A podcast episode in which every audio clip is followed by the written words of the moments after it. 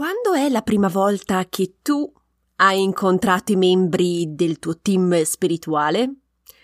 Oggi rispondiamo alla domanda di un'ascoltatrice del podcast. Iniziamo! Benvenuta al mio podcast Viaggio alla scoperta della spiritualità. Sono Sara Ottoboni e ogni settimana condivido con te spunti, ispirazioni e strategie per aiutarti a connetterti con più fiducia alla tua parte spirituale. Quindi se ti attraggono le tematiche della spiritualità, sei nel posto giusto. Sei pronta ad iniziare il viaggio alla scoperta della tua spiritualità? Iniziamo! Ben ritrovata, spero che tu abbia trascorso una bella settimana. La settimana scorsa abbiamo parlato insieme di come tu hai selezionato il tuo team spirituale.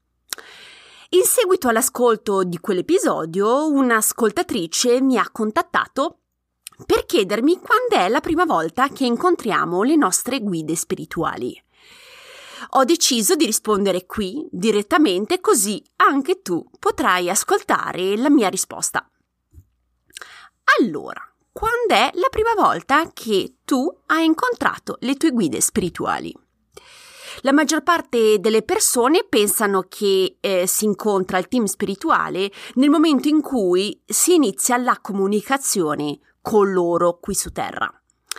In parte è vero, perché è la prima volta che tu consciamente eh, sai che comunichi v- volontariamente con loro.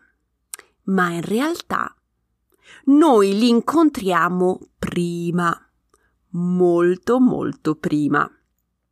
Il nostro primo incontro avviene prima della nascita, prima di scendere su terra. La tua anima li ha incontrati quando tu hai definito con loro la tua missione di vita. Eh, li hai incontrati nella cosiddetta fase preparatoria alla discesa su terra. Cosa intendo per fase preparatoria? Prima di incarnarti, la tua anima si è incontrata in una stanza con dei consiglieri, dei maestri e le tue guide spirituali per definire la tua missione di vita su Terra e soprattutto fare un piano d'azione per raggiungere gli obiettivi prefissati. Quindi, se rispondiamo alla domanda dell'ascoltatrice, la prima volta che incontri il tuo team spirituale è prima di venire su Terra, quando incontri consiglieri, maestri e guide spirituali per definire la tua missione di vita. Come ben sai, non ci sono prove concrete dell'esistenza di questa fase preparatoria, perché purtroppo non ce la ricordiamo. Ma molti studi universitari hanno mostrato che alcuni partecipanti a degli studi hanno descritto questo incontro con le guide e i maestri in dettaglio durante un'ipnosi regressiva.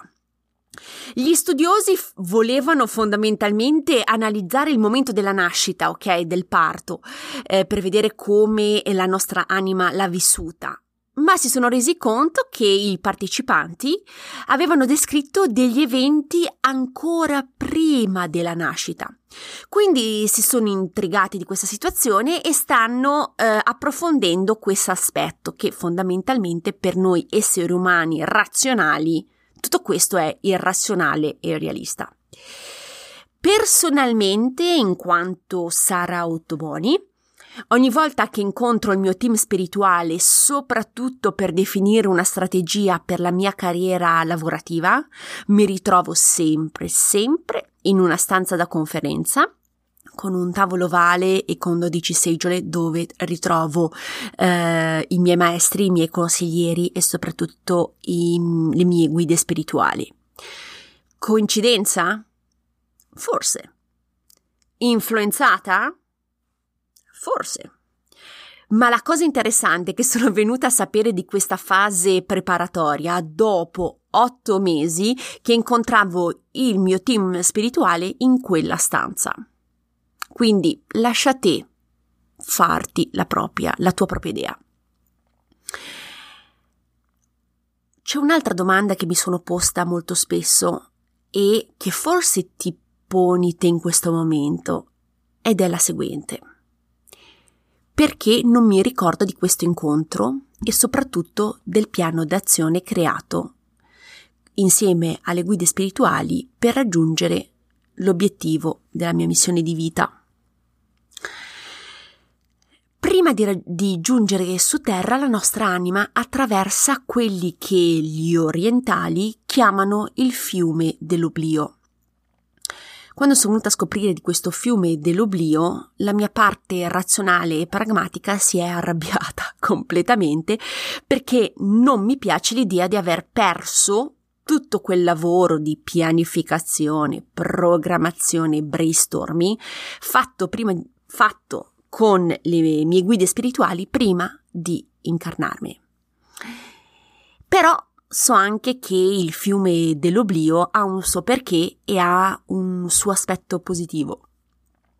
Il fiume dell'oblio ci permette, ti permette di iniziare la tua vita davanti a una pagina bianca dove decidi tu cosa scriverci sopra. Se fossimo, se, se fossimo venuti su terra ricordandoci tutto, non saremmo più davanti a una pagina bianca. Quindi le guide spirituali sanno la nostra missione di vita, sanno cosa dobbiamo raggiungere e evolvere, ma ci lasciano sempre liberi di come affrontare la vita e le sue sfide. Come dico sempre, è il tuo viaggio e decidi tu come viverlo.